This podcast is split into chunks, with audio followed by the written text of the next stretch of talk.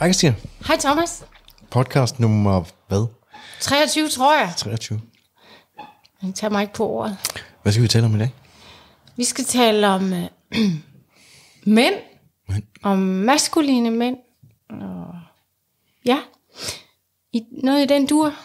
Måske skulle vi lige sige, at vi er trådt ind i 2022. Jamen ja. Ja. Ja. Og at det er vores første podcast i år. Mm-hmm. Mm. Og at vi lige har været lagt ned med corona, faktisk. Det er rigtigt. Ja, det er vores første uge ovenpå her. Ja. Så hvis vi ser lidt medtaget ud, så er der en grund til det, men vi er så stærkt på vej tilbage. Ja. Ja, ja, vi havde sådan lidt influenza-symptomer, kan man godt sige, ja, i en uges tid. Ja. Og så sådan lidt skrænten, du ved, ugen efter for at komme tilbage. Ja. Ja. Men altså, vi er her, og vi døde ikke, og vi har ikke nogen vilde symptomer her efterfølgende, og jeg tror, vi har haft et meget gennemsnitligt forløb i forhold til, hvordan mennesker ja, har det. Altså. Ja.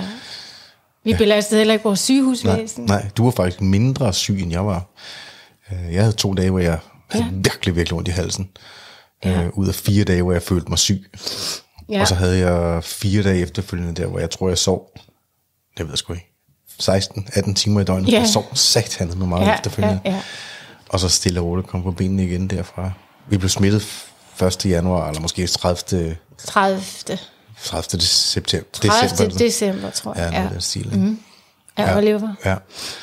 Og så med, du havde så efterfølgende et længere forløb, hvor du var mere sådan rundt på gulvet og kvalme. Ja, jeg fik lige sådan noget kvalme sådan i kølvandet på. Jeg faktisk følte mig rask, ikke? Så, altså, hvor feberen også havde sluppet, så fik jeg sådan lige noget svimmelhed og kvalme i et par dage. Ja, ja. Og så var det ligesom om, altså, så var det ligesom det, ikke? Men set i forhold til, at vi fik at vide, at vi levede livet farligt.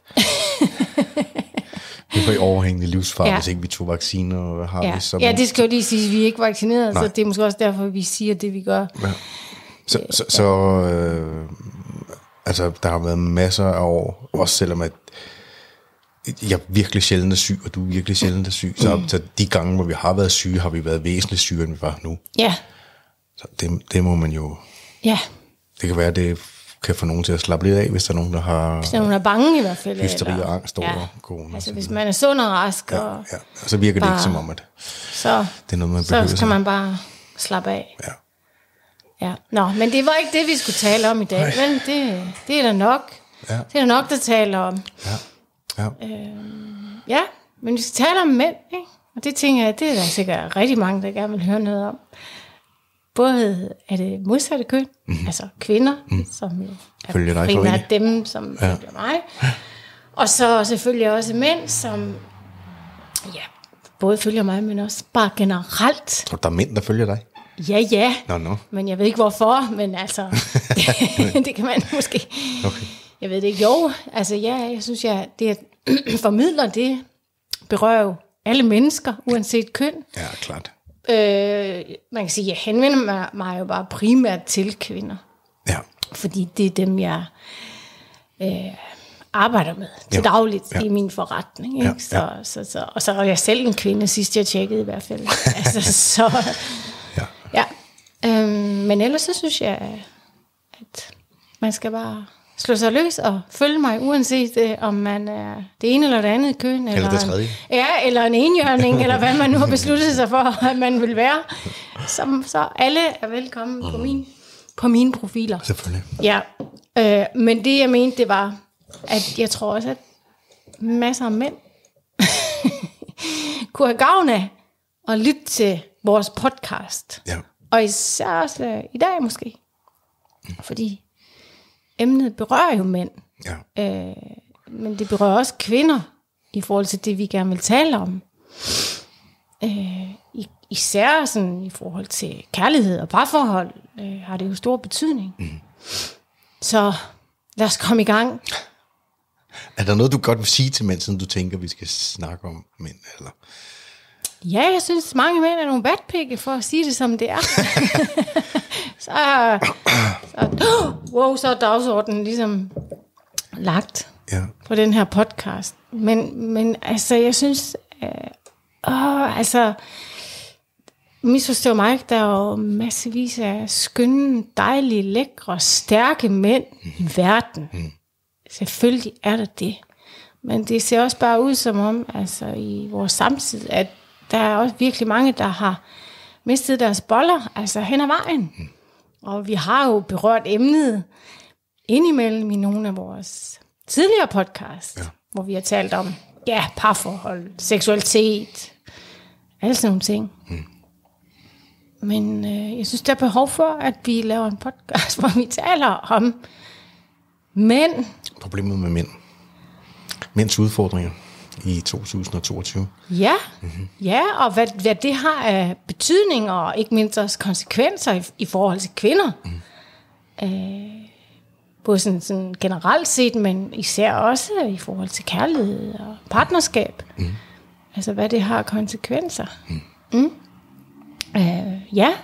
Der er en masse. Altså, jeg tror ikke, at en stor del af det bunder i, at altså over de sidste 50 år, eller andet den stil, altså der har vi fået opløst de traditionelle kønsroller, kønsmønstre, og alle far forvirret rundt, og ved ikke, hvad de skal være, eller hvad de må være, eller hvad andre synes, de skal være, eller hvad de selv tror eller føler, at er rigtigt for dem at være.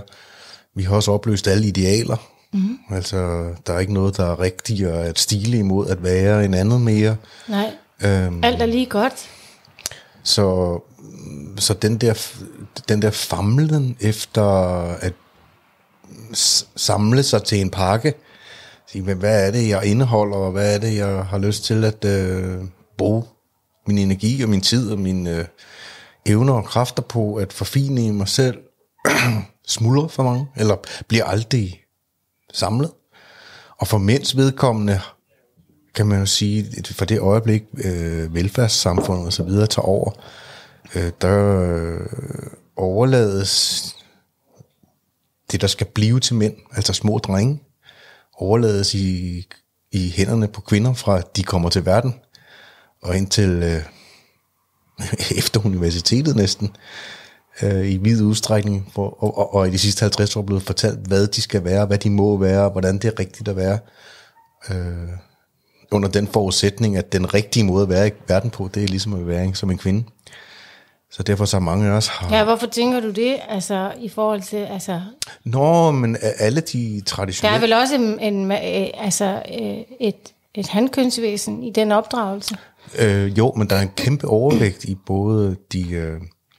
altså både i mennesker, der arbejder i vuggestuer, i børnehaver, i de små klasser, så videre, som er kvinder. Ja, ja, klart. Og det, en stor del af grunden til det, det er jo, at kvinder, og det ved jeg godt, man kan få nogen på hatten for at sige, men det mener jeg helt alvorligt, at der er også et biologisk drive, det der med kvinder, der er omfavnende og kærlige, og det siger det sig selv. Opmærksomme på små væsener på en anden måde, end mænd er. Det gør naturligt i vores DNA som kvinde, ikke? Som derfor har overtaget en kæmpe del af den rolle, som, altså, hvor der også burde have været et maskulint præg inde i drengene, særligt i drengene, ikke? Også, fordi det er jo fint nok for pigerne, at de har kvinder omkring sig. Ja, ja, lige præcis. Pigerne mangler også, og så også mænd omkring sig, men det er så et særskilt problem. Ja. Men det jeg mener, det er bare, at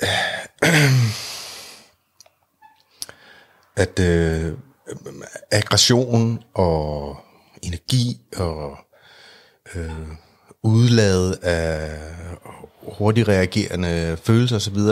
Alt muligt, som er i det maskuline system naturligt, som skal justeres ad maskulin vej, bliver gjort forkert og bliver altså bliver brugt kvindetaktik for at pille ud af drengene. Ja. Så mange af os er jo endt med at købe ind i, at når det er forkert, altså alt det, der har været maskulint, har været forkert, fordi at vi også er blevet fortalt historien om, at mænd har undertrykt kvinder, og vi er nogle værre nogen, og vi er voldsomme, og vi er fysisk stærkere, og vi skal begrænse os, og vi skal samle vores benene, når vi sidder på en stol, altså der er en endeløs, der er en endeløs række af historier. Vi sidder nede, når du pisser. som ikke er godt for modningen af manden. Ja. Og der kan vi jo formentlig snakke en halv time omkring alle de ting, der er gået skævt, som jo, men jo som ender op, når du siger, hvad går det ud over, hvilken betydning har det for kvinder, som jo har den konsekvens, at kvinder nu om dage, stort set enslydende, hver eneste dameblad, man kigger på, så er der en historie omkring, hvor de rigtige mænd henne. Mm. De rigtige mænd er blevet dresseret og friseret og lagt i aflåst sideleje, indtil de opførte sig som små drenge, pæne drenge, som var lette at have med at gøre. Yeah. Og de færreste kvinder ønsker sig sådan en. Ja, og man kan sige, du var lidt inde på det lige før, men der er også noget med, altså verden er mest feminin for tiden. Altså, langt. I hvert fald på vores breddegrader. Ja. Det er jo et feminiseret samfund. Ja. At sige det højt i medierne, så eksploderer folk. Folk mener jo, at vi lever i et patriarkat, og det er mændene, der sidder på magten, og det er mænd, der kører med klatten og undertrykker kvinder og så videre. Klart. Og det er jo rigtigt, at vi har et efterslæb af en overvægt af mænd fra tidligere tider, som sidder i magtfulde positioner rundt omkring, som jo er i gang med at skulle udlignes over en periode, og der har vi jo, altså tror jeg, der begår vi også den eklatante fejl i øjeblikket, at vi tror, at vi skal justere det sådan her. Altså vi skal socialt konstruere os ud af det, lave alle mulige regler, og er kunstig vej for kvinder ind, sådan det kan blive lige. Ja, lige præcis. Så der kommer mennesker ind i positioner, som de i princippet ikke har kvalifikationer til at løse. Altså de bliver ikke holdt ude, fordi de ikke er har det rigtige køn, men fordi at, lad os sige, hvis der er en pool af 80% mænd og 20% kvinder, der søger en stilling, jamen, så er der større sandsynlighed for, at det er den rigtige kandidat, der er i blandt de 80%, i blandt de 20%. Så man prøver jo på alle mulige måder at justere det derud, og det tror jeg, også det er galt. Altså jeg tror, det hvilket alvorligt menneske vil, når dagen er omme, og man lægger hovedet på puden, tænke, jeg har min stilling, fordi jeg har det rigtige køn i trusen. Ja. Altså, det tror jeg ikke, der er særlig mange, der har det godt med. Altså, jeg tror, det i stedet for, at vi bare venter på, at over en periode, men der er ingen af os, altså det er jo som om, at vores tid er fyldt med at man vil have sit behov tilfredsstillet med det samme. Ja. Vi har ikke tid til at vente på, at ting ligesom naturligt sker naturligt. Vi skal fortsætte det igennem på, altså på alle mulige måder. Ja. Det er det, ligesom vi ser også med slankekur, eller med træning.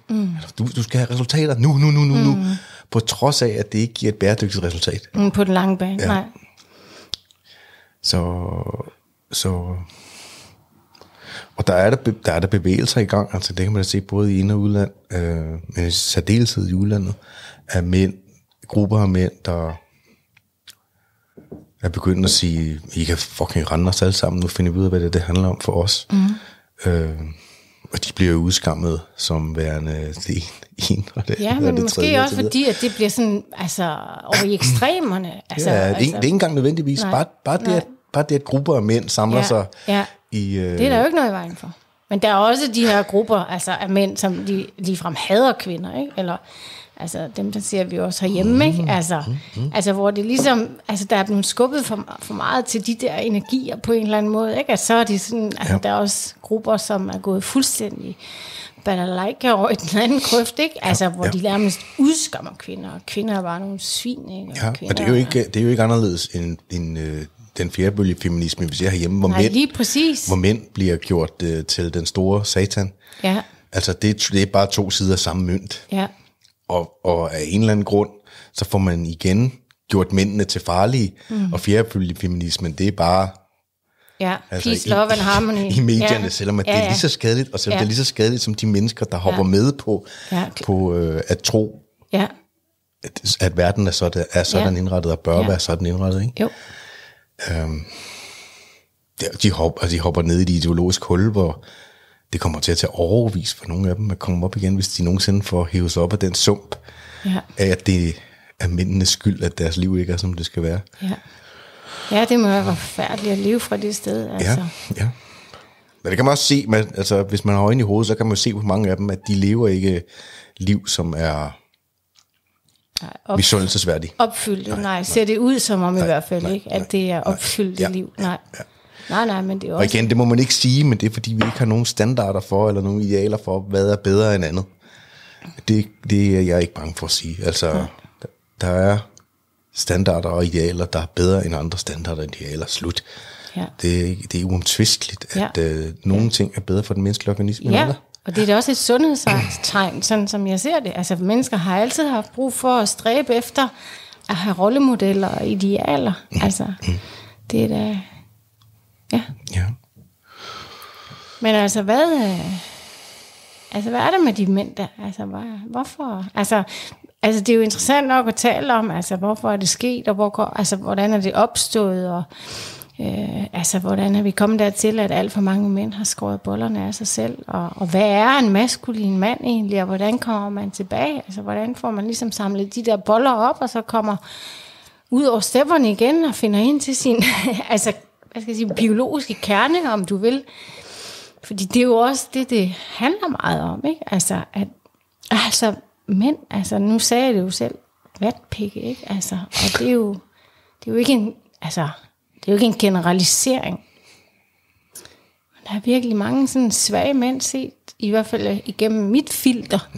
Og hvis man sådan har sådan en forholdsvis feminin stærk kvinde, så ser man dem tydeligt, synes jeg, når jeg sådan kigger ud i verden, fordi der Hvad er det, du ser?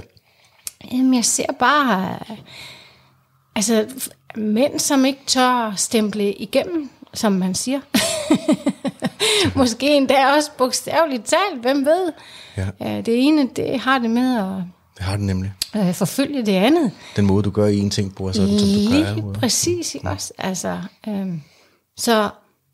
så det er bare sådan, altså sådan en slaphed i forhold til, og når jeg siger ikke trykke pedalen i bund, så mener jeg altså stå op for det, man tror på, for eksempel.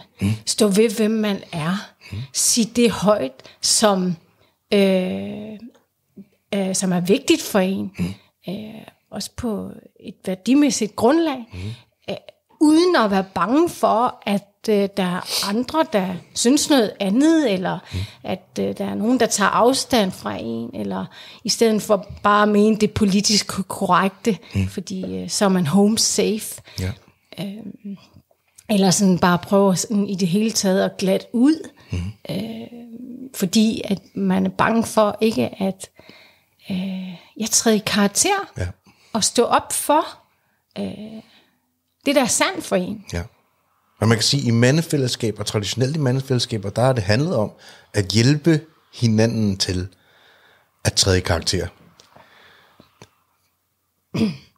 Der er en ilddåb hele tiden i forhold til, hvor langt tør du bevæge dig ind i din, i anførselstegn, sandhed. Hvor tæt tør du bevæge dig imod sandheden og give udtryk til for det. Fordi det er det, der imellem os som mænd giver respekt. Hold kæft, der er en, der tør sige det, som jeg ikke tør sige. Ja. Men hvis du igennem hele dit liv har fået at vide af kvinder, at du skal pakke dig selv sammen, du skal ikke fylde så meget, du skal gøre plads til os andre, det er ikke, bare fordi du har det sådan, så er det ikke nødvendigvis sådan, som verden den er. Så den kraft, som vi længes efter i mænd. Ja, og mænd sikkert også længes efter den er sig blevet, selv. Ikke? Den er blevet udskammet i en sådan grad, at mænd pakker sig sammen og siger, jeg er bange for flokken. Flokkens udskamning af mig føles større inde i mig, end min ret til at sige det, som jeg ser det. Ja. Eller min egen ret til at afsøge virkeligheden, sådan som jeg oplever den, for at blive klogere på den. Ja. Ja, måske er det meget sundt også at søge sådan nogle grupperinger af andre mænd, hvor man ligesom kommer ind i et hierarki, også hvor man udfordrer hinanden, for det er jo det, mænd også gør, det er det, de altid har gjort, helt tilbage til, før vi måske var, gik rigtigt oprejst, ikke? Altså, der var der hierarki, og det er sundt, at der er hierarki, og det er sundt, at mænd udfordrer hinanden, altså at man er en del af... Et sundt hierarki? Ja. Og det er vi, uanset om vi vil være det eller ej. Spørgsmålet er bare, om vi vil omfavne det, og om vi vil skabe sammenhæng, hvor det kan udvikles. Altså du ser i enhver sportsklub, altså en alvorlig sportsklub, hvor folk ikke bare er der, fordi de synes, at det er sjovt at skyde lidt med en bold, men hvor man gerne vil vinde. Mm-hmm.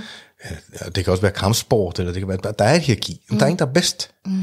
Og vi ved godt, hvem det er, der er bedst. Mm. Og vi måler os op imod, hvem der er bedst. Yeah. Og vi forsøger at komme tættere på at være ham, der nakker ham. Mm.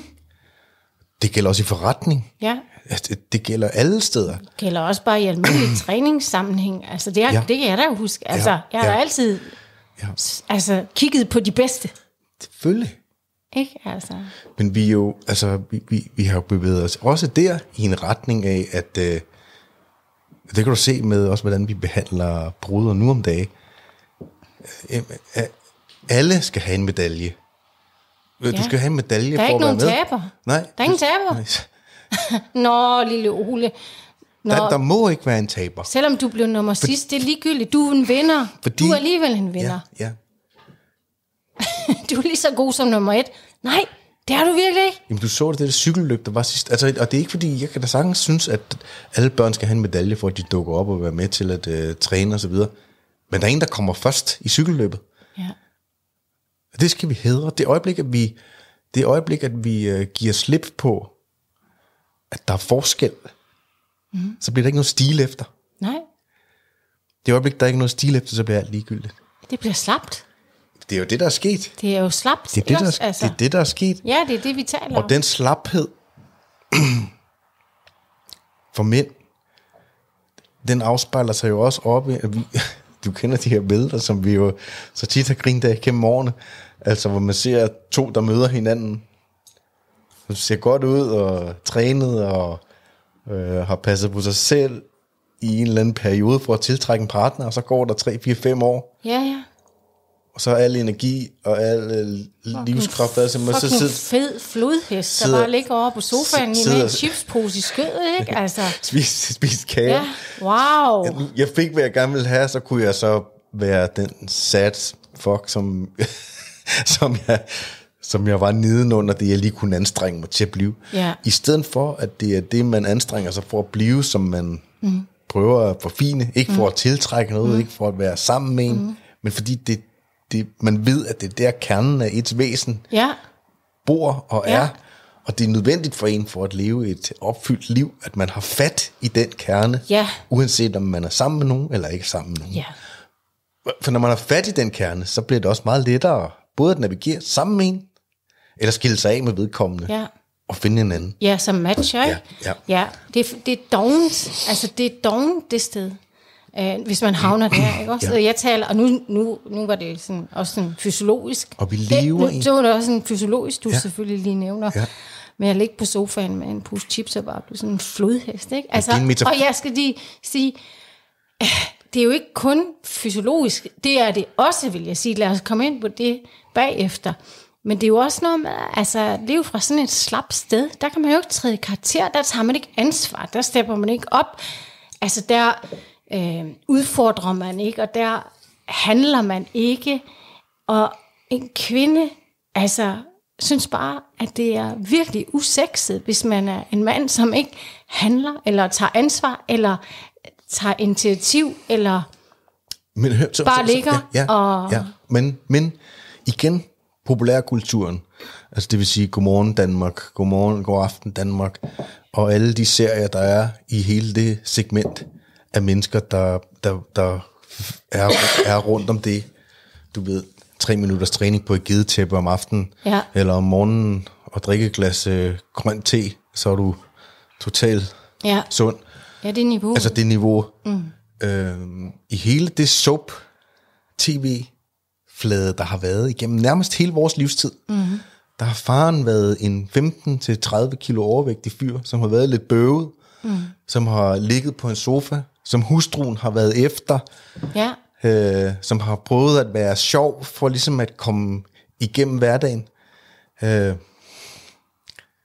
Det er den rollemodel, som i vores kultur, altså det er en metafor for det, som vi synes manden er, eller... Ja. Så det er jo det, vi alle sammen bliver kodet med, præget med. Og så nogle gange, så ser vi en Braveheart, eller en Gladiator, eller et eller andet, der kommer i tanke om, åh ja, for fanden, så går vi hjem fra biografen og svinger armen, som om vi har et sværd, og så videre.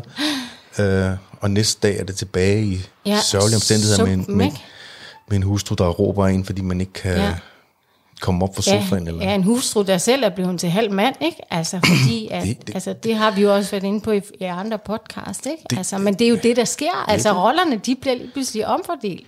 Og det er den anden side. Det er jo og den, det er lige så usekset. Det er jo den anden side, der sker. At det øjeblik, at manden fjerner sin maskuline pol for forhold og bevæger sig ind mod midten, og bliver flad, så kvinden... Så er der plads til, at kvinden, eller ikke bare plads til, så tager hun naturligt det rum. For nogen skal have den. Nogen skal have den pol. Og de fleste kvinder, de bliver bedre af at tage den. Ja. Gale. Ja. Sure på deres mand. Ja. Over at han er ikke stepper op og stepper i karakter. Sure og sultne kællinger, som jeg plejer at sige. Fordi det er jo det, der sker. Ikke? Ja. Altså. Ja. Og virkelig tør i trussen. Så samler den op. Og afpolariserer dermed også sig selv. Hvad fanden skal så skabe attraktion eller tiltrækning imellem to mennesker, som er, som har bevæget sig ind imod midten, og som begge to er blevet flade versioner af sig selv? Der er ikke noget tilbage. Så kan man være gode venner, og man kan godt have et godt... Jeg vil ikke underkende, man kan dejligt, praktisk venskab, et forhold, hvis det er det, man vil. I 50 år, hvis det er sådan, man gerne vil have det. Det ser ud som om, at der er mange, der godt vil have det sådan. Eller vælger at have det sådan, fordi de måske ikke ved, at der findes en anden vej, eller der findes noget andet, man kan gøre, eller bør gøre. og omvendt, skilsmisseprocenten er hvad? 50? Ja, i hvert fald mere. Ja, formentlig mere. Og der er endnu flere, der er utro. Så samtidig med, at vi på den klinge, der hedder sikkerhed, holder fast i. Ja, så går vi og længes efter noget andet. Noget dybere. Og for, det er min tese, eller hvad skal man sige, det må stå for mig. Jeg tror, at de fleste mennesker i virkeligheden, hvis de trak sig ud i deres pol, og hvis de fandt hjem til sig selv, fik brændt alt det døde træ af dem selv, altså alt det, som de ikke er, men som de bare slæver rundt på, og vendte tilbage til at være interessante, nysgerrige mennesker, der gjorde den største indsats, som de var i stand til, for at folde dem selv ud, så ville de have fantastiske forhold med den partner, som de har i dag. Det er der slet ikke nogen tvivl om. Ja. Og det kræver en indsats. Det kræver handlekraft. Apropos, det kræver handlekraft. Ja. Som egentlig er en meget maskulin energi. Ja. Altså handlekraft, ikke også? Den primære maskuline drøm. Ja, det er kæmpe driver og stor kraft i den maskuline energi. Ikke? Ja, og vi ser jo, at den kraft, den bor også i rigtig mange kvinder den dag i dag. Altså handlekraften, ikke? Altså det er som om, der nogle gange er, i hvert fald er noget, der er blevet vendt på hovedet, når man ser det udefra. Og jeg kan da også godt selv genkende det, altså i mig selv, ikke? Altså det bor jo også i mig, den maskuline energi, ikke? Altså, og hvis ikke jeg er påpasselig eller vågen omkring den, så kan den også lynhurtigt få lov til at tage for meget over. Ja. Ikke at det ikke er altså det er jo en virkelig god evne at have, eller at besidde, at være handlekraftig, altså det kommer jo en til gode i virkelig mange situationer. Men det var egentlig bare for at sige, at det gælder også i vores tos parforhold, altså at vi bliver også nødt til at være virkelig vågne i forhold til feminin maskulin energi, fordi feminin energi bor ligesom den maskuline bor stærkt i mig, bor den feminine også stærkt i dig. Ja. Og hvis ikke, at vi lever et bevidst liv, selvfølgelig hver for sig, men også et bevidst partnerskab sammen, så går det galt. med de energier, og især med de energier. Ja. Fordi så bliver der noget vendt på hovedet, og som vi har talt om, det er ikke sundt for noget parforhold. Det er ikke sundt for noget, og det gør intet godt for... Det gør for energien. Nej, og... Nej, det gør ikke noget godt for os to i hvert fald, det er 100% sikkert. Og en del af det er jo, altså for mennesket som et enkelt individ, at det er jo godt at være balanceret. Det er jo godt at kunne trække på flere ting. Det er jo ikke godt at være en endimensionel abemand. Altså ligesom det ikke er godt at være en hjælpeløs prinsessekvinde. Nej. Altså, men... Fordi det er ikke brugbart, når man er alene, at være sådan. Nej. Altså som kvinde ikke er handlekraft, eller som mand. Survival of the fittest.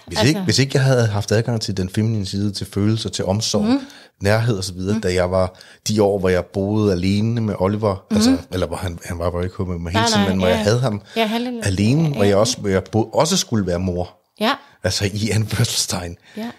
Jeg var selvfølgelig hans far, men en del af mig... Ja, han var så lille, så selvfølgelig skulle den energi også være til stede. Altså. Hvis ikke jeg kunne give omsorg og nærhed og kærlighed på den der bløde måde, så havde han jo været fucking ildsted sammen med mig. Ja, det siger sig selv. Ja. Så jeg mener, det er nødvendigt at kultivere. Selvfølgelig. Men i et bevidst parforhold, der bliver man nødt til at finde ud af, hvordan man doserer det rigtigt, når man er sammen. Ja. Fordi hvis du bliver den handlekraftige, hvis du overpower mig i retning og i så videre, så ender du ender med at være ked af det. Mm-hmm. Det gør jeg også. Mm-hmm. Så ender jeg med at trække mig. Mm-hmm. Og lige sådan, hvis jeg er den der ligesom drager omsorg og har kærlighed og bygger rede og så videre i vores forhold. Ja. Ja, så går det også galt. Så det er noget med i hvert fald for vores udkommende, og jeg tænker også for altså de fleste andre, som kan genkende det, det er noget med at være bevidst om, at man træder ned, ikke? Altså man træder ned fra det, og man træder ind i det, som, og det vælger man selv. Ja. Mm-hmm. Altså man lever fra et bevidst sted, og det gælder selvfølgelig begge parter. Ja, og igen, det har vi også snakket om i andre podcast, altså igen, sammen også seksuelt. Hvis kvinden skal være den rå, aggressive... Ja, som tager og tager initiativ hele tiden. Ja. Læg dig ned, står. Det kan jo være sjovt nok en gang imellem. Ja. Men som det primære mønster,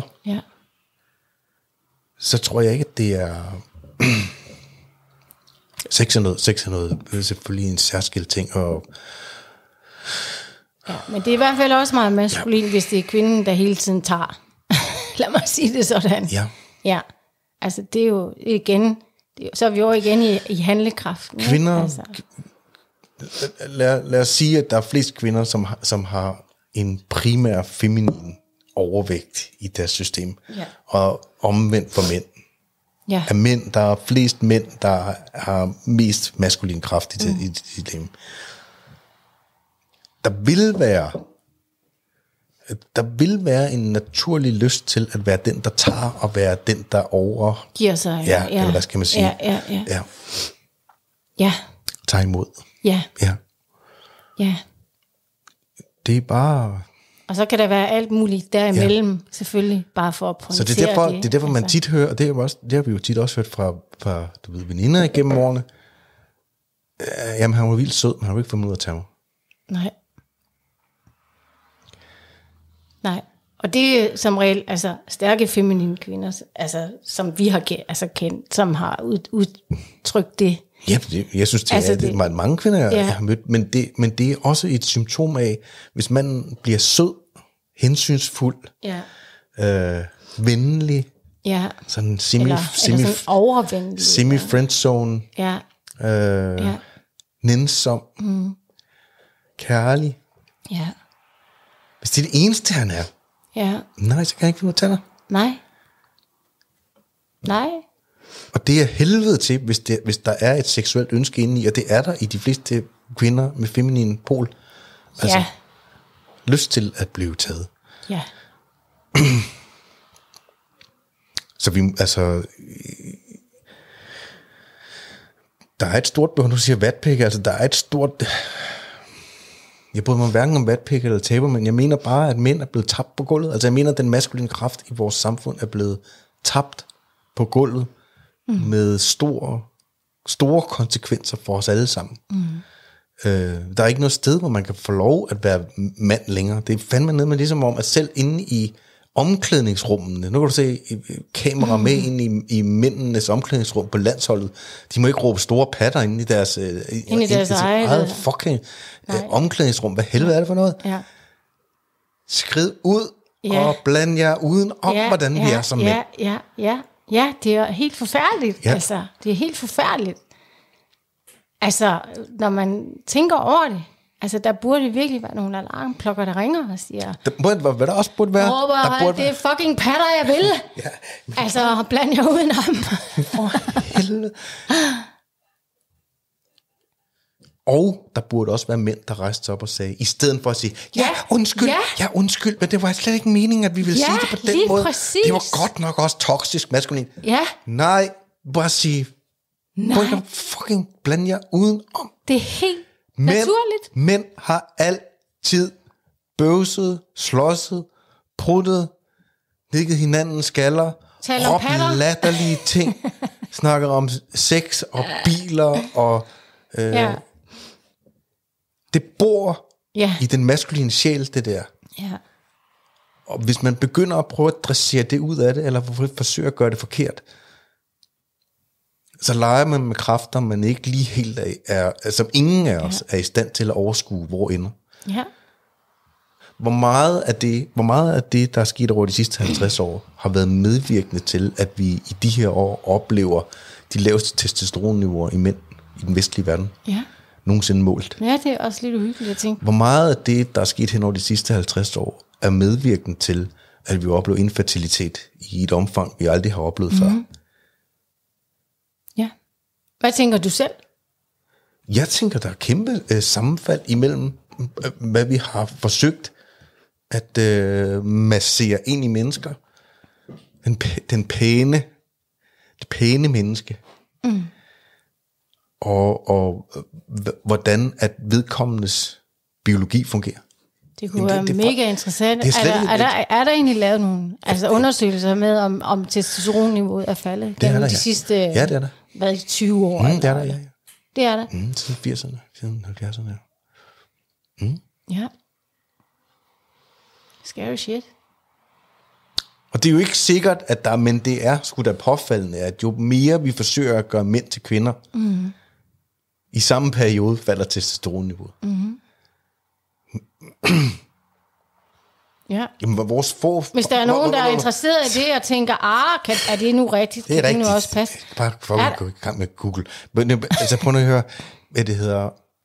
Og det er ikke fordi, jeg vil ikke tilbage til sådan en eller anden æbehule, storisk træmand af... Og kvinderne ud i køkkenet og så videre.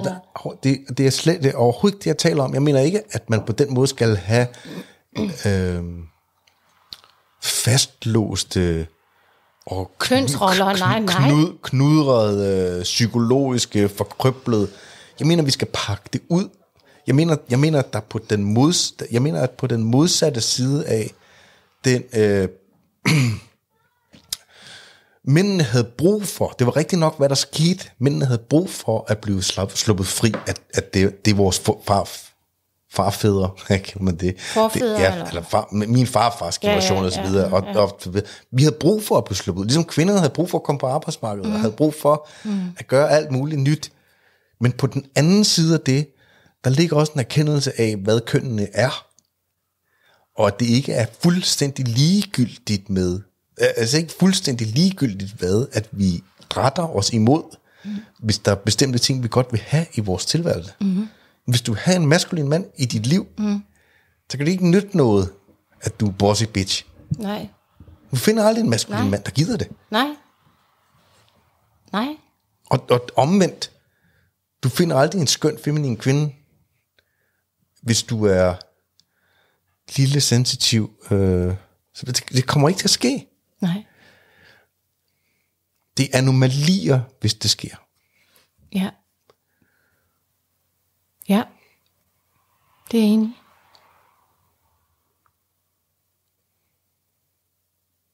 Så. Men altså, vi ser det. Hvad med det fysiologiske? Hvor stor en betydning har det, tænker du? I forhold til også, at vi lever i en tid, hvor ja, der er altså også masser af mænd, der har givet slip på sig selv fysiologisk. Og jamen, prøv at høre. Altså, det er jo heller ikke særlig altså, maskulint. Nej. Og jeg ved godt, at nu er måske nogen, der sidder og tænker, som der altid er, jamen det handler jo ikke om det ydre, eller det fysiske, eller... Det gør det også. Jo, det gør det der også, men det gør det ikke kun. Nej, selvfølgelig gør det ikke det, og der er ikke nogen, der taler om... Ved det her bruger i hvert fald, at man skal stå hakket i granit for at være maskulin mand. Slet ikke. På ingen måde, men man skal fucking være sund og stærk. Selvfølgelig. Fordi det er maskulin energi, og hvis det er, at man også ønsker altså være. Jamen, altså, at man skal være tiltrækkende. For eksempel overfor en partner, eller en kommende partner, eller hvad ved jeg.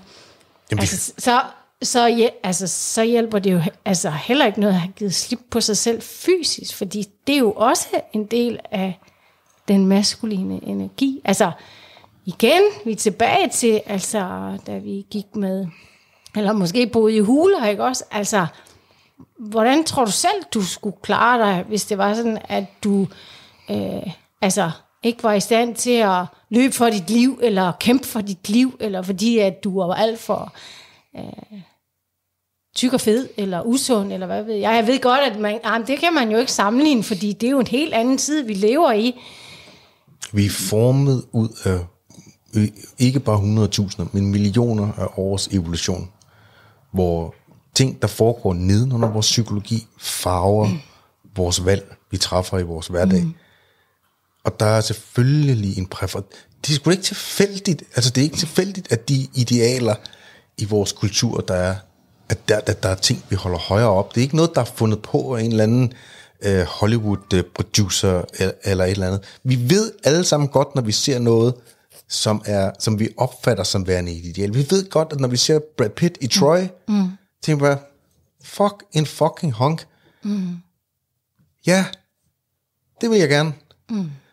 Og det er derfor, han er der. Det er derfor, at vi alle sammen vender hovedet om, når vi ser ham der.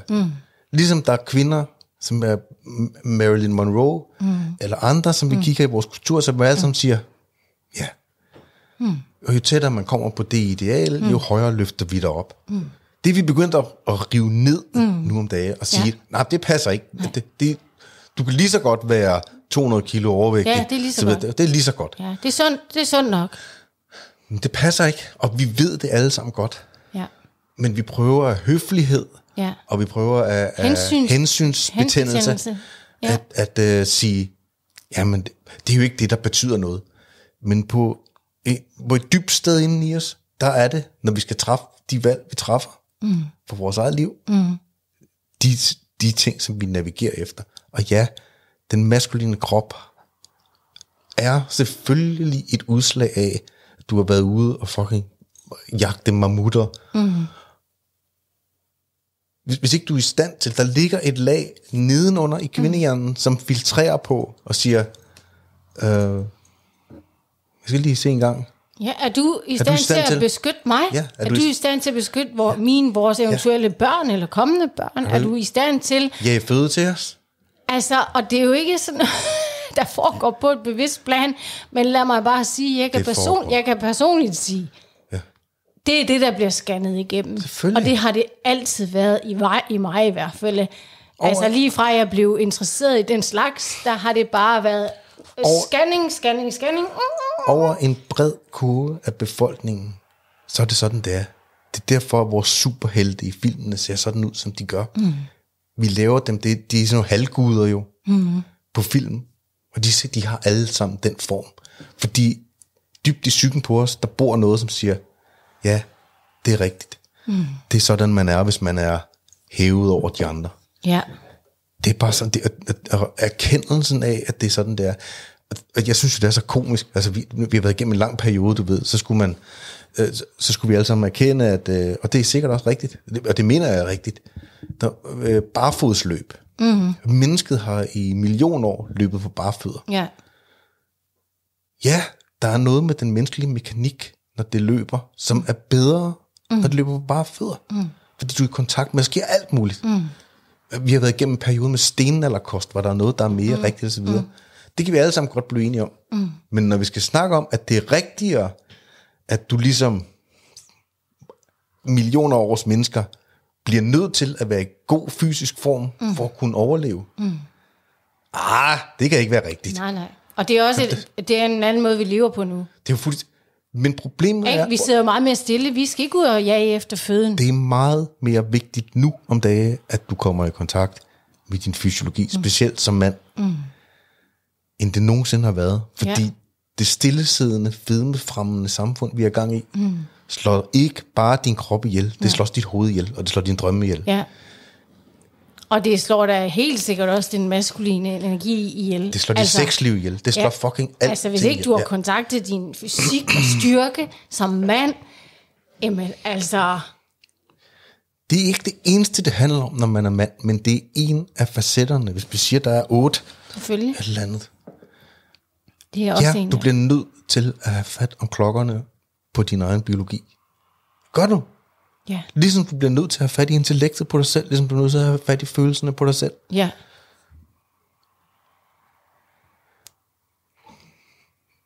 Men hvordan vi etablerer det, hvordan vi skaber et kultur, hvordan vi skaber et rum, hvor det er i anførselstegn lovligt at afsøge. Jeg vil se, der var det der arrangement sidste år, mand 21, ude på Holmen, som jo måske har været noget af det første sådan danske... Ja. Så videre. Der vil komme mere af det, men man har ikke brug for at have et arrangement en enkelt gang om året. Nej. Man har brug for, at man går til mand. Man samles et sted. Ja, en gang om ugen, en gang hver 14. dag, eller en gang om måneden, hvad ved jeg. Ja. Eller at man samler en pakke af ting, som gør, at man kommer i kontakt med. Ja. Jeg mener klubsport. Altså, jeg har haft kæmpe glæde af CrossFit, jo. Jeg mener, at den maskuline sjæl har godt af at komme ud i nærheden af dets grænser. Ja. Altså vi har godt af at mærke, hvor langt kan vi strække os. Ja. Og jeg mener ikke, vi skal strække os langt ud over der, hvor vi er, men vi skal gå til grænsen, hvor mærke, hvorhenne er jeg i verden, hvor er jeg positioneret, og hvordan kan jeg så udvide mig til at blive mere. Det føles ikke rart, og det strider jo imod den komfortkultur, vi lever i. Mm. Men det er derfor, jeg mener, at vægttræning eller CrossFit eller hård fysisk træning er i den akse eller i den dimension, er så godt for mænd. Ja, der kommer man i hvert fald i kontakt med noget testosteron. Altså det er jo, uundgåeligt. Altså når vi taler om styrke og muskler, altså det er jo, grobund for fysisk testosteron. Jeg mener ikke, det er sjovt at konkurrere med CrossFit. Det er jo sjovt at træne sammen med nogen og se, hvor meget kan du løfte. Men den egentlige lektie i det er jo at lære at mærke sig selv, hvor er ens grænse. Ja. Og så rykke den lige så stille og roligt, så man konkurrerer med sig selv, og ikke konkurrerer med andre. Ja. Altså, der vil altid være nogen, der er stærkere. Der vil altid være nogen, der er bedre. Der vil altid være nogen, der kan løbe. Men så kan man jo tale om altså det her med, at der er jo også mænd, som har fuldstændig tjek på det maskuline, hvis vi taler det fysiske maskuline. Dem kender vi da flere af. Ikke? Altså, jo.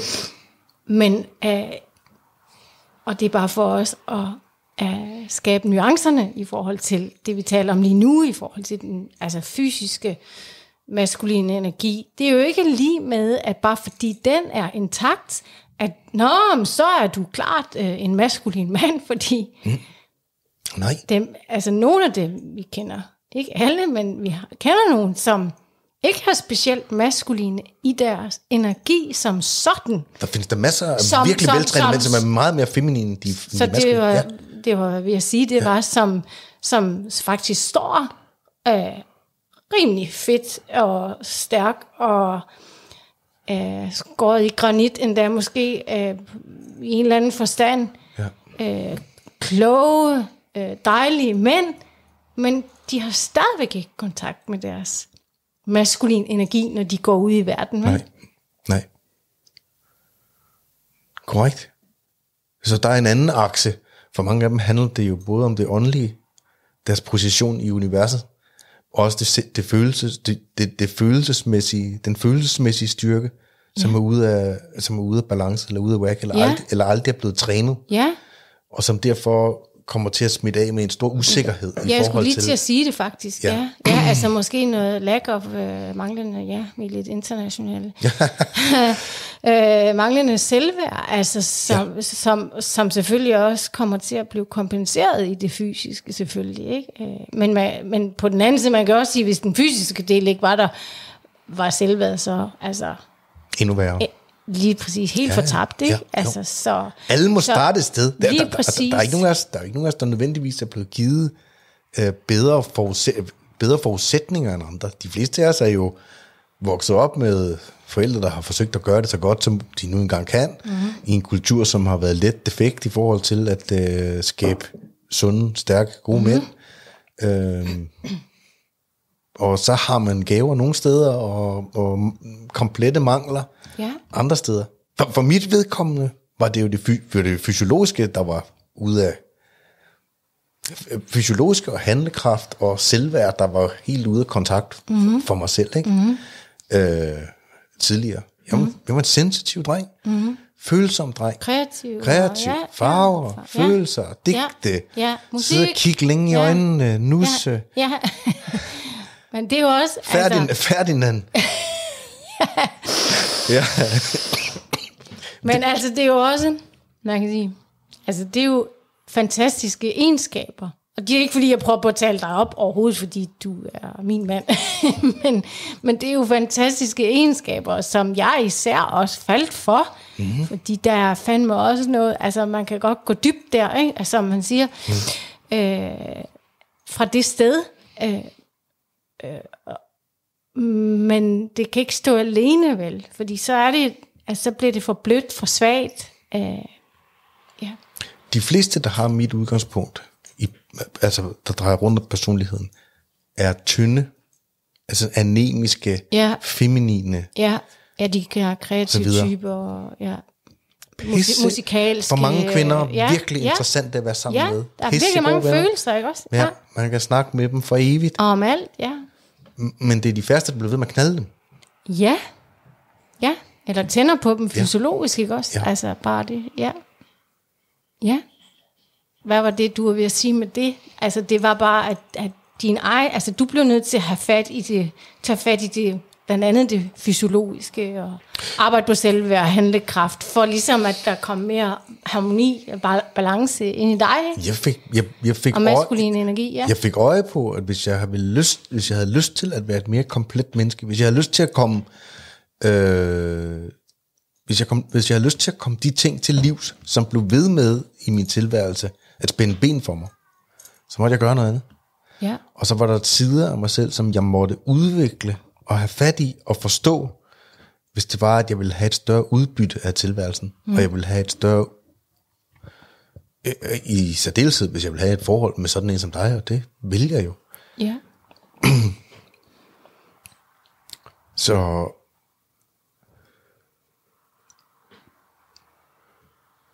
og der mener jeg, der må vi alle sammen sige, altså være ærlig nok til at sige,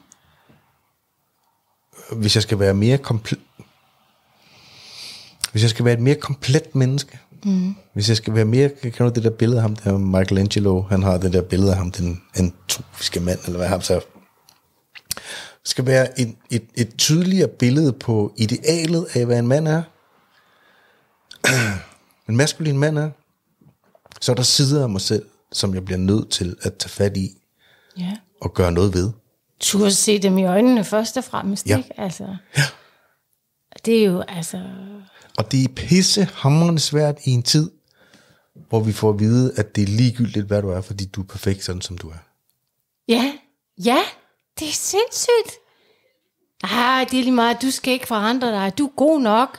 Hold nu op, skat, du er god, som du er. Ja, ja, eller du ved, altså ja. Bare i det hele taget, at man ligesom bliver, altså holdt fast i, man bliver holdt fast i, selvom det, du gør, i en adfærd, som egentlig ikke bakker en op i sidste ende, fordi, nej, vi skal ikke føle dig udenfor, vi skal ikke forskelsbehandle, vi skal føle dig forkert, og det skal du da heller ikke. Men for helvede, altså, man må godt optimere sit liv, hvis det er sådan, man ikke føler sig altså, tilpas i det. Du skal få øje på det, der ikke fungerer i dit liv. Ja. Og så gøre noget ved det. Det mest voldelige, man kan sige til et menneske, det er sgu da, at du er perfekt, sådan som du er. Specielt, hvis vedkommendes liv ikke fungerer. Hvis vedkommendes liv ikke fungerer, det bliver ved med at ramme hovedet ind i det samme lort, år efter år. Og veninderne eller vennerne rundt omkring og siger, nej, hold nu op, det er ikke dig, det har ikke noget med dig at gøre. Ja. Men fanden har det så noget med at gøre? Ja. Det er hele verden, den er gal med. Ja, det er alle de andre. Jeg garanterer, det er en regel, der gælder for alle. Hvis verden bliver ved med at give dig det samme resultat, som du ikke vil have, så er det lettere at lave om på dig selv, end det er at lave om på resten af verden. Ja, lige præcis. Lige præcis. Jeg kommer også lige til at tænke på før, altså vi kender jo også mænd, som er overmaskuline. Altså, hvis vi skal tage det ind. Altså, tegneseriemaskuline. Ja, men altså, du ved, der er for meget pik og patter, og for meget bøvs og brud, og for meget, altså, du ved, og det er egentlig bare for igen nuancerne i forhold til, hvad er det, vi taler om. Vi taler ikke om, at det er sådan en slags mand. Heller, man behøver så bestræbe sig på at blive den her, altså for at besidde mere af sin maskuline energi. Nej. Fordi det er jo heller ikke særlig tiltrækkende eller charmerende.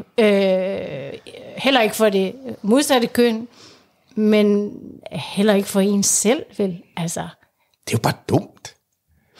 Det er jo bare dumt, og ureguleret, hvis man tror, at man skal være sådan, som man er i et omklædningsrum hele tiden sammen med resten af verden. Ja. Det er jo bare, det er jo bare intellektuelt fattigt og dovent.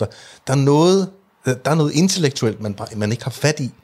Der er noget omkring situationsfornemmelse, omkring hvor er man henne sammen med hvilke mennesker, hvordan gebærder man sig, hvordan er social kodex og så videre, som bare ikke er tillært, som man så fucking må tillære sig selv, i stedet for at rende rundt og opføre sig som en bøvert. Ja, lige præcis. Ja. Man må opføre sig, som man er i et omklædningsrum, når man er i et omklædningsrum. Ja. Ikke når du er sammen med dronningen. Nej. Jamen, ja, og så kan det godt være, at det er ens hustru eller ens kæreste, der er dronningen. Ja. Der gælder nogle andre regler. Ja. Hvis man vil have et bestemt resultat med det. Mm. Og altså jeg kalder den der form for maskulinitet sådan lidt tegneserie maskulinitet. Altså det er sådan lidt karikeret.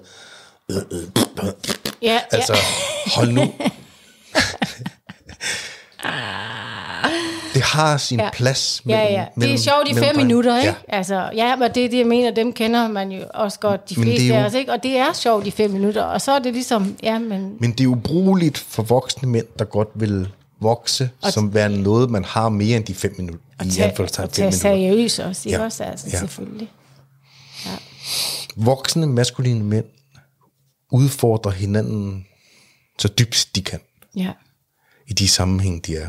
Ja. Vis os, hvad du er lavet af. Ja. Fordi vi andre vokser også af at se, at du vokser. Ja. Vi andre bliver ansporet af at se, at du... Ja.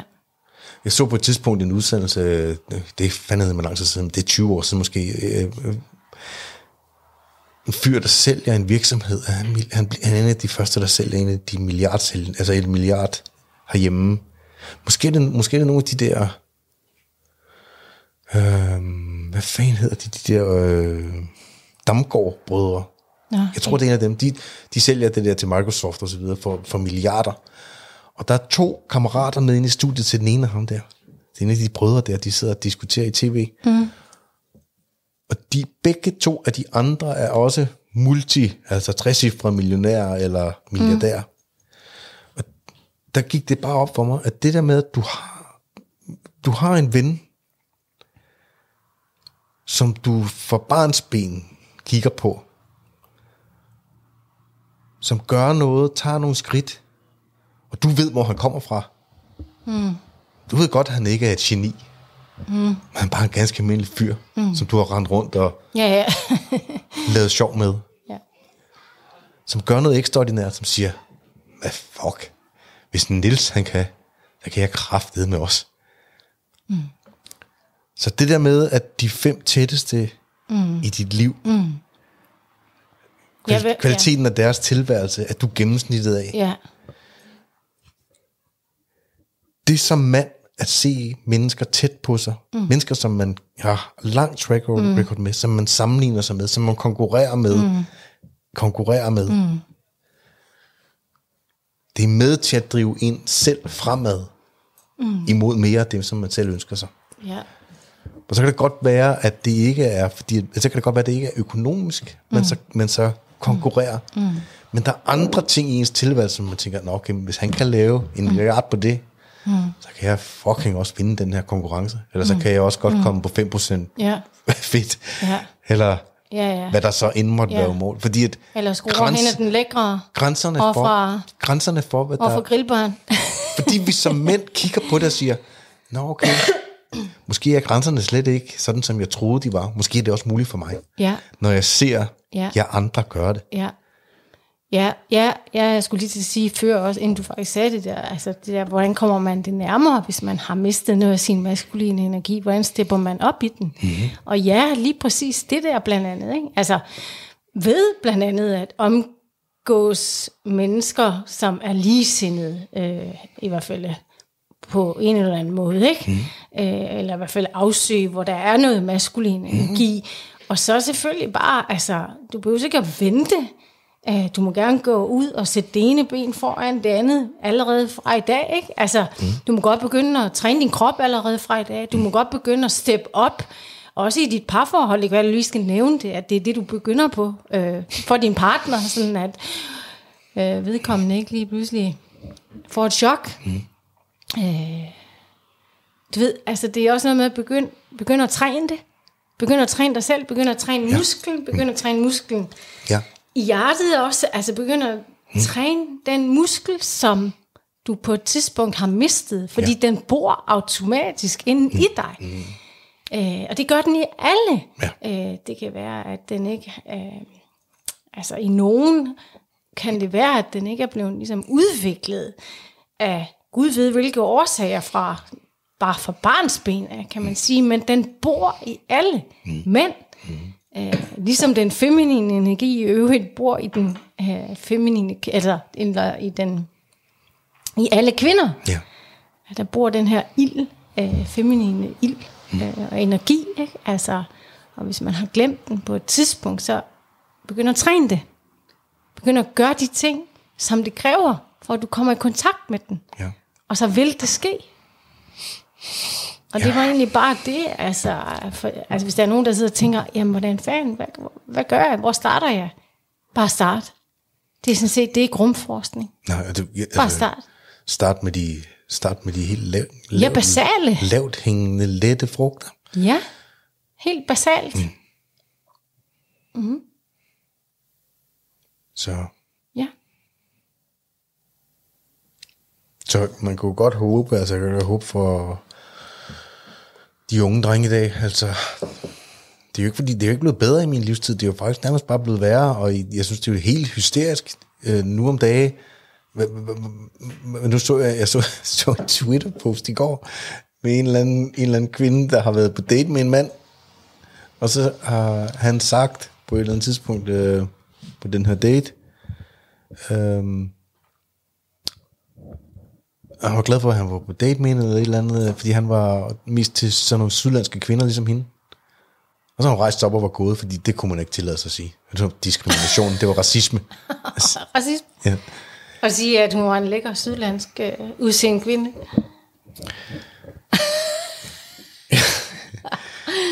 Ja. Jamen altså, man må ikke, som mand, du må ikke sige noget mere. Du må ikke have, det er ikke tilladt at have en præference.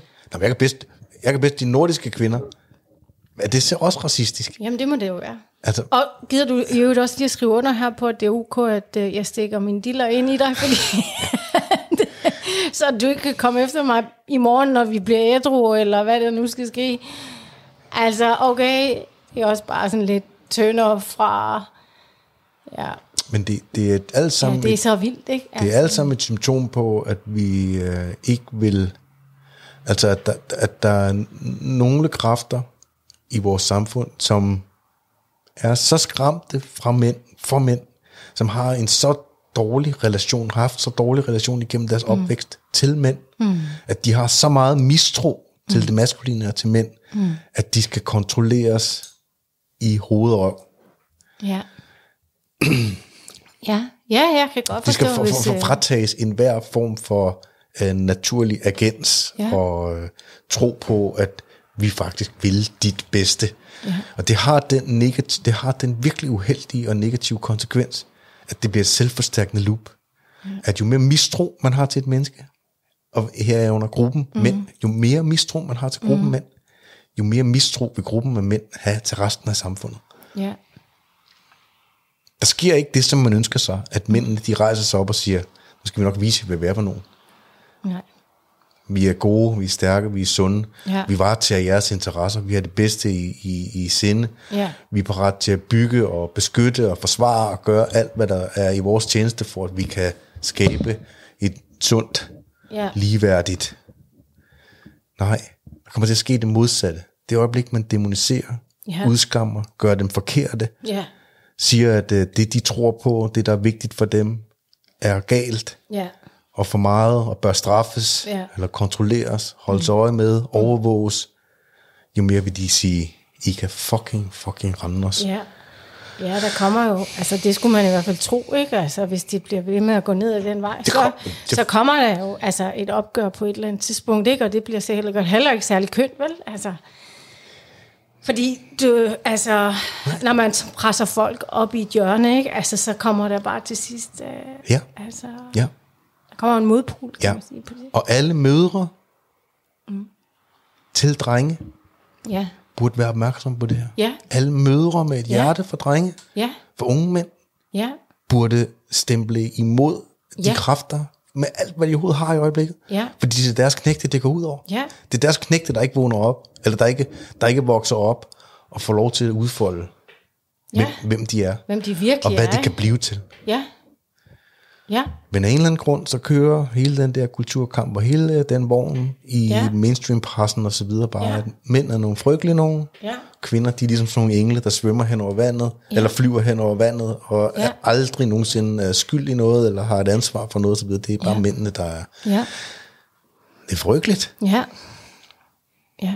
Og så er der sådan nogen som mig, som er ligeglad. Altså som siger det, som jeg ser det. Ja. Og jeg håber, at den måde at gå til det på, og også den måde, vi to er sammen på, den måde, jeg har behandlet alle kvinder i mit liv på, kan være med til, at folk siger, okay, man kan godt forsøge at være en god mand, forsøge at gøre sig selv stærkere, forsøge at blive mere helstøbt, forsøge at gøre det rigtige, og ikke være et dumt svin. Mm.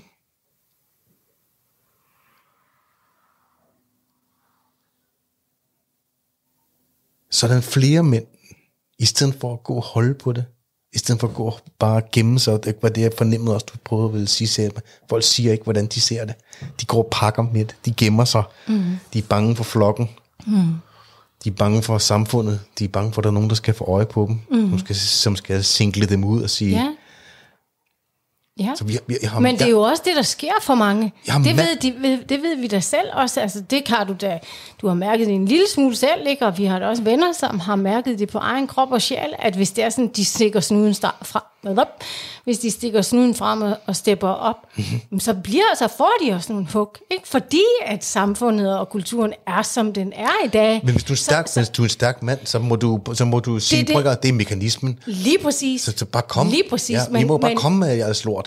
Lige præcis. Så skal jeg nok skille dig for jer. Lige præcis. Og det er jo hele pointen, kan man sige, ikke? Ja, and so fucking what? Hvad er du bange for? Step dog op og ind i det. Ja. Men det er bare for at sige, at jeg forstår det godt.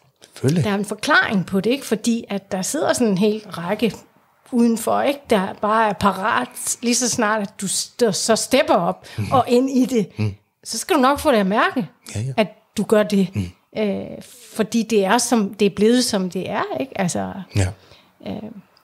eller verden, måden vi tolker verden på, er blevet, som den er, så man får det også at mærke. Og det var bare for at sige, at det er måske en forklaring på, hvorfor mange mænd holder sig tilbage. Lad være med det. Ja, det vil jeg også sige. Lad være med det. Hvis du er en god, sund... fordi verden har virkelig brug for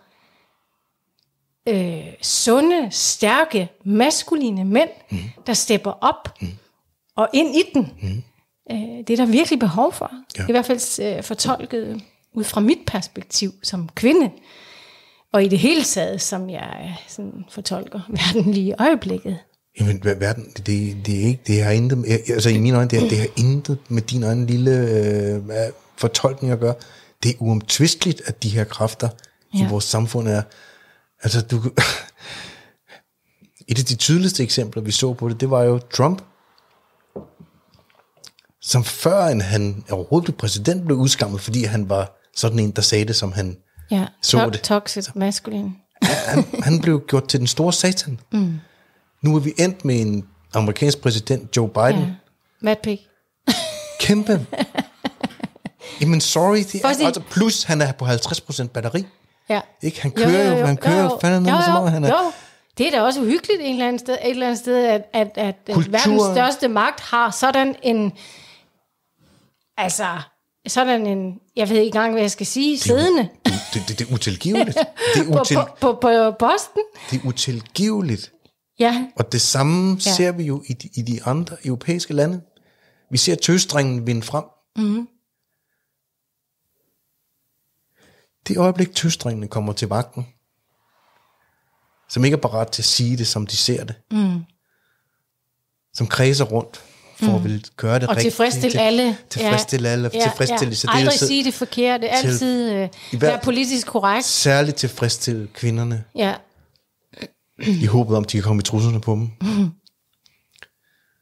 Så skal du se, så går det først rigtigt amok. Fordi det øjeblik, der er svage mænd i førersædet, så er der en hær af ubehagelige mænd. De er der altid. De ubehagelige, maskuline, toksiske, dumme svin. De er der altid og parat til at køre verden fuldstændig over. Ja, lige præcis. Og det er jo det, de gør. Og de kommer både som ledere for andre nationer. Ja.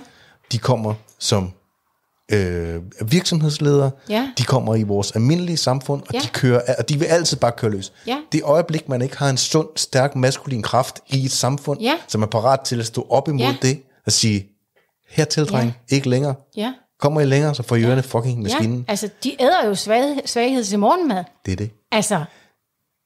Og det gør de. Og det er jo det, der er sket i vores kultur her på egnen og i andre. Sverige er et eklatant eksempel på det. Noget af det i hvert fald har selvfølgelig stor indflydelse på det også. Ja. Vi kan ikke længere... Og det er også derfor, der er så meget uro i verden. Altså ikke kun derfor. Der er selvfølgelig mange forklaringer på det.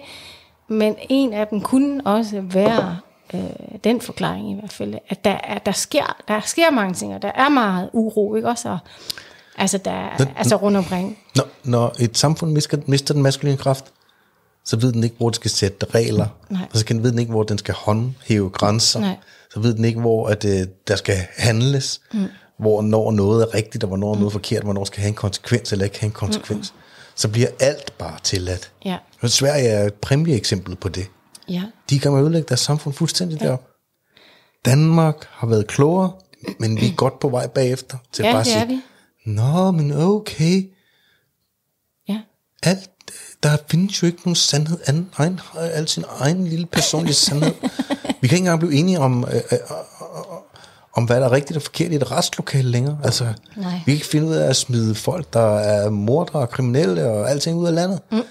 Vi er blevet en... flok, folkedansende vatnisser. Ja, vi skal rumme alt og alle. Ja. Ikke? Altså, hele der er ikke noget rigtigt og forkert. Altså alt, men det er jo, Det er altså en af sidekonsekvenserne. Det bliver kun værre. jo mere vi lader tøstrene være i førstet. Ja. Ja. Så. Lad min tunge slår knuder i dag lidt. Lad det blive det sidste ord, tænker jeg. Ja. Altså, ud med tøsedrengene. Det må man ikke sige nu om dagen. Jo, det må vi godt i den her podcast, okay. I hvert fald. Ikke? Ud med tøsedrengene.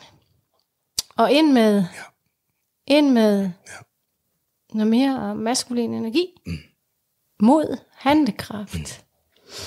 Tydelighed. Ja. Ja. Ansvar. Ja, styrke. Ja. Ja. Ja. Så. Ja. Er det det? Jeg tror, det er det. Så må det være kvindernes tur næste gang. I næste podcast. Så skal vi have dem under kærlig behandling. Ja, så skal vi have dem under kærlig behandling. Ja. Alright. Tak for det.